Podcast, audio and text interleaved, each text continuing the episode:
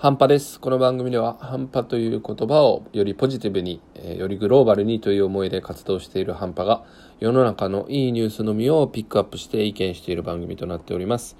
今日のお話は、えー、メタバースのお話なんですけど、よりメタバースを身近になってくるんではないかという話題になっています。えー、匿名アバターで医師への相談などができるメタバースクリニック指導ということでですね、えー、株式会社小松菜という会社さんがですね、えー、メタバースクリニック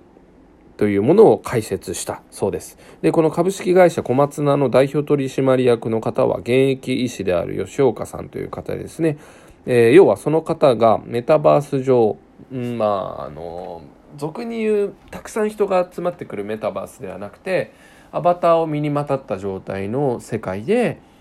医師とその方がね実際にそのお医者さんなのでいろんな相談ができますよっていうサービスができたみたいですね。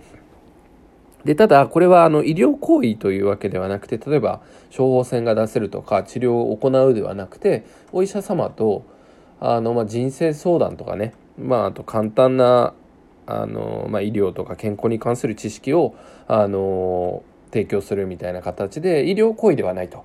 ただお医者さんとお話ができるということでやっていくみたいですね。これでもメタバースでやる意味がすごいあると思うので僕はいいニュースかなと思っています。というのもメタバースっていうのは今基本的にアバターというものを身にまといまして自分の顔とか相手の本当の顔っていうのは見えない状態で、えー、人とのコミュニケーションをとっていく空間になっていますよね。で例えばメンタルの不調とかまあメンタルの不調が多いかなっていうものはあまり自分の顔を出してお話ししたくないっていう方が多いのではないでしょうか僕もあのメンタルねメンタルクリニックに通ってるぐらいですからそういう経験は大いにあるんですけどやっぱり最初はねそういうとこに行くのも怖かったしそういうのがありましたとかね変な話なんか街で知り合いに見られないかなとかあのクリニックに行くのとかねそんなことも思っていました。でも、こうやってメタバース上で、あの、自分の顔ではなくてアバターを身にまとってね、で、さらにこれ匿名らしいから、名前も出さずに、お医者さんとお話ができるっていうのは、まあ、これはね、こういう技術の発展の中で生まれていっている新しい体験と、あのなんていうのかな、新しい価値ではないかと思っています。こうやってね、あの匿名だから相談ができるよっていう人が増えていけばなってことを思いますね。で、この方も不安や孤独を解消したいっていうあの思いで、あとね、つながりも必要だっていう思いでね、こういったサービスを作ったみたいなので、えー、ぜひね、まあ、ちょっとでもあの孤独を感じてたりとか、このコロナ禍でね、なかなか人と会話ができなくて、あの落ち込んでしまうっていう方にねこういうものをねあの利用していっていただけたらなと、まあ、僕がやってるわけじゃないけどっていうことを思っています。であとは座談会っていう形であの、まあ、これが本当のメタバース的な感じですよね。いろんな人をそのメタバース空間に集めてあの講座とかあとは有識者をゲストに招いていろんなことを講演会していくみたいなこともあのやっているみたいなんでね。えー、そういう意味でも今後今ウェビナーっつってあの Zoom とかでオンラインセミナーとか僕もよく出ることありますけど、まあ、あれも基本顔出しですよね。でこれがもう顔なし顔なしじゃない顔出さないでこうやってメタバース上でねやっていく